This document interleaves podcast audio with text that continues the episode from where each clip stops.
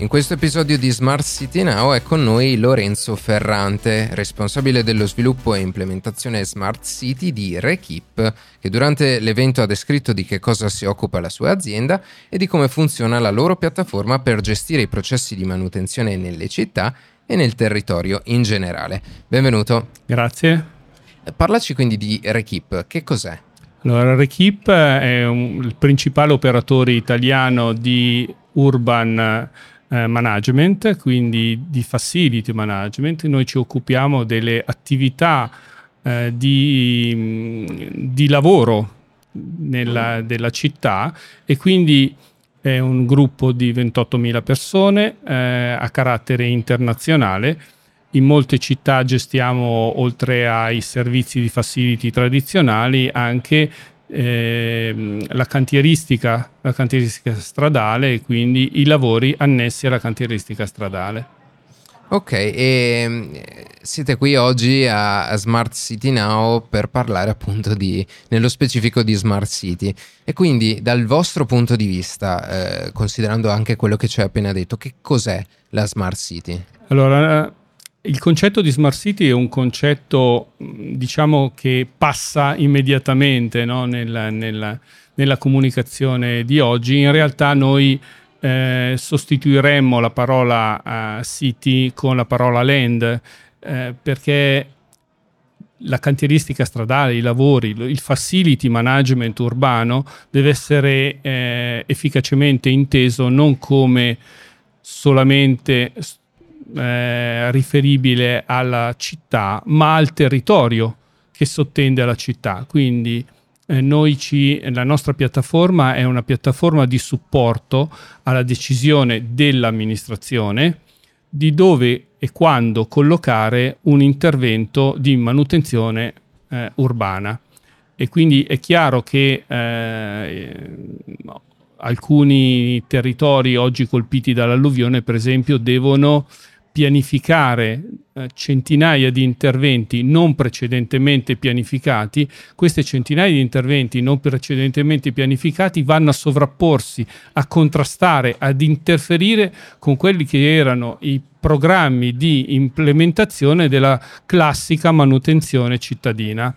Ora, è chiaro che la nostra piattaforma supporta, in, utilizzando dei motori di intelligenza artificiale in grado di predire le condizioni di traffico e le condizioni di carico di presenza, urba, eh, presenza urbana, presenza umana, qua è, è, in grado di definire eh, quando collocare temporalmente in modo eh, ottimale o nella maniera meno in, intrusiva possibile un intervento, significando e, e, mettendo in chiara evidenza le eventuali interferenze con la cantieristica precedentemente autorizzata e soprattutto è una, è una, rilettura in coerenza con quella che è la missione 1 del PNRR che indica la trasformazione digitale dei processi della pubblica amministrazione, quindi eh, abbiamo riletto il processo di eh, pianificazione degli interventi urbani eh, in una modalità nuova e quindi eh, poten- eh, aumentando l'efficienza e la velocità di trasferimento di questo processo. Ok, quindi le difficoltà principali, o meglio, eh, l'apporto che può dare una piattaforma di questo tipo è legata alla questione del traffico e, e alla questione del evitare che ci siano più opere in corso che aziende disponibili a realizzarle? Ma guarda, ci sono eh, ambiti diversi. Certamente il più semplice a cui si fa riferimento è quello di evitare che due cantieri insistano sulla stessa eh, porzione geografica, no? nello stesso unità di tempo. Però una pubblica amministrazione attenta, per esempio, potrebbe osservare che non ha senso pianificare due interventi che eh, intervengono sullo stesso porzione di territorio in momenti non eh, sequenziali, perché significa aprire il cantiere, disturbare i cittadini, ma anche aprire l'asfalto, operare magari su una tubazione per far posare una fibra ottica, chiudere il cantiere, far passare qualche giorno, riaprire il cantiere per far passare per esempio un altro operatore. Allora, La, oggi su un, uh, su un foglio Excel si fa fatica a sintetizzare questa correlazione. Che sarebbe il modo in cui i comuni oggi gestiscono esatto. queste cose. Oggi, oggi è difficile per l'umano, per il rappresentante del comune, fare correlazioni estese multidimensionali. La nostra piattaforma li supporta in questo senso, cioè dice, eh, mostra la correlazione, mostra al, al diciamo al, al, ehm, pubblico ufficiale, quindi al comune, eh, guarda se lo collochi in, questa, in, questo momento hai queste correlazioni, queste interferenze, se lo collochi invece in questo altro momento l'incidenza sulla popolazione, sul traffico locale ma anche semplicemente sugli altri cantieri è diversa. Poi ovviamente è una piattaforma di supporto, non è una piattaforma decisionale, l'ultima decisione spetta alla, all'operatore del comune. Sì, e quali sono le difficoltà del, dello sviluppare una piattaforma di questo tipo dal vostro punto di vista?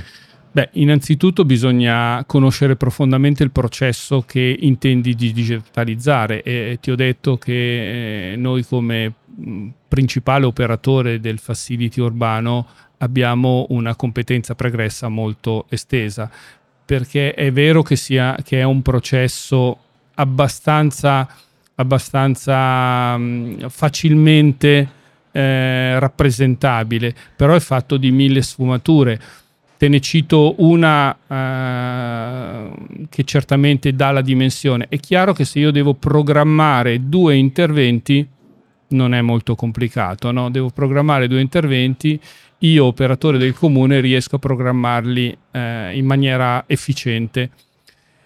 In una piccola città, non serve a pensare a Milano, ma una piccola città, per esempio, Team potrebbe dover scaricare o avanzare la richiesta di programmare 50 interventi, Vodafone altrettanto, eh, Enel altrettanto. Ed è una cosa realistica considerando oggi tutti i piani per esatto, la, quindi eh, banda questi, ultralarga. Esatto, questi piani di infrastrutturazione che sono comuni a molti soggetti, poi però hanno un retrogusto che è quello di impattare su un'organizzazione eh, della pubblica amministrazione che deve affrontare questa multidimensionalità. Quindi programmare due interventi non è certamente complicato, programmarne 30 che si intersecano nello stesso momento e in più gestire le emergenze perché questi piani normalmente vengono fatti in una certa fase dell'anno ma non possono tenere conto delle emergenze che per esempio l'alluvione ha generato, la frana e quant'altro. Quindi